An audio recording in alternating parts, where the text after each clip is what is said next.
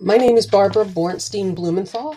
I was born in Baltimore in 1953, and I grew up and lived in uh, Northwest Baltimore, very near Pikesville, but not in Pikesville, until I went to Smith College in Northampton, Massachusetts in 1971. I've lived in Northampton since then.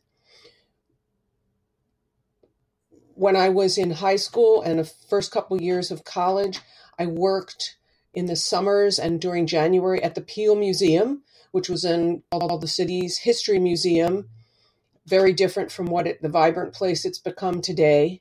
And I helped catalog books there.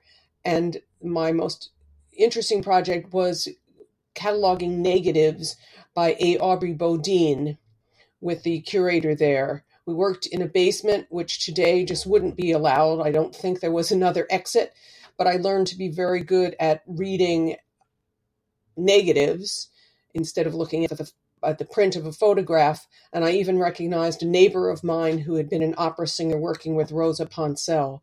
But that project was really wonderful, and because of Bodine's capturing of so many aspects of the docks of Baltimore and the neighborhoods of Baltimore. Even though some of his photographs were staged, they were still a wonderful introduction to me to an older Baltimore that I really didn't know growing up in the basically the suburb of the of the city, but again in the city. I went to public schools in Baltimore my whole um, educational career, cross country elementary school, Pimlico Junior High School, Northwestern High School, and even though where I lived, we did lock our doors, it was still a place where kids could ride their bikes to their friend's house after school. Of course, no cell phones, and we all felt quite safe and wonderful. I did spend some time in downtown Baltimore, love Lexington Market, and uh, since I moved away, I try to visit Baltimore once a year and have really enjoyed seeing the redevelopment of the Inner Harbor the one thing I really miss about not living in Baltimore is steamed blue crabs.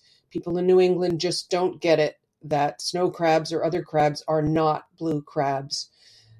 So here's a shout out to Baltimore, steamed crabs, and especially the Peale Museum, which will always have a um, a tender place in my heart.